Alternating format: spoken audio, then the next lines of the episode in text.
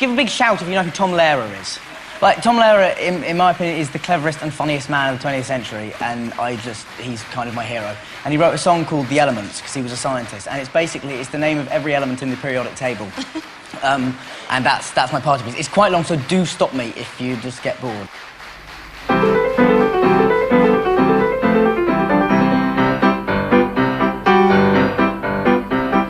There's antimony, arsenic, aluminum, selenium, hydrogen and oxygen and nitrogen and rhenium, and nickel, neodymium, neptunium, germanium, iron, americium, ruthenium, uranium, europium, zirconium, lutetium, vanadium, and lanthanum, osmium, and astatine, and radium, and gold, actinium, and indium, and gallium, and iodine, and thorium, and thulium, and thallium.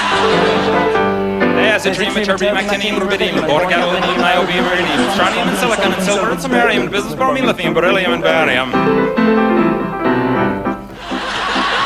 And helium and hafnium and erbium and phosphorus and francium, and fluorine and terbium, and manganese and mercurium, molybdenum, magnesium, dysprosium, and scandium and cerium and cesium and lead, praseodymium and platinum, plutonium, palladium, promethium, potassium, polonium, tantalum, technetium, titanium, tellurium, and cadmium and calcium and chromium and curium. There's gold and californium and fermium, berkelium, and also mendelevium, einsteinium, nobelium, and argon, kryptonium, radon, xenon, zinc, and rhodium, and chlorine, copper, cobalt, copper, tungsten, and sodium.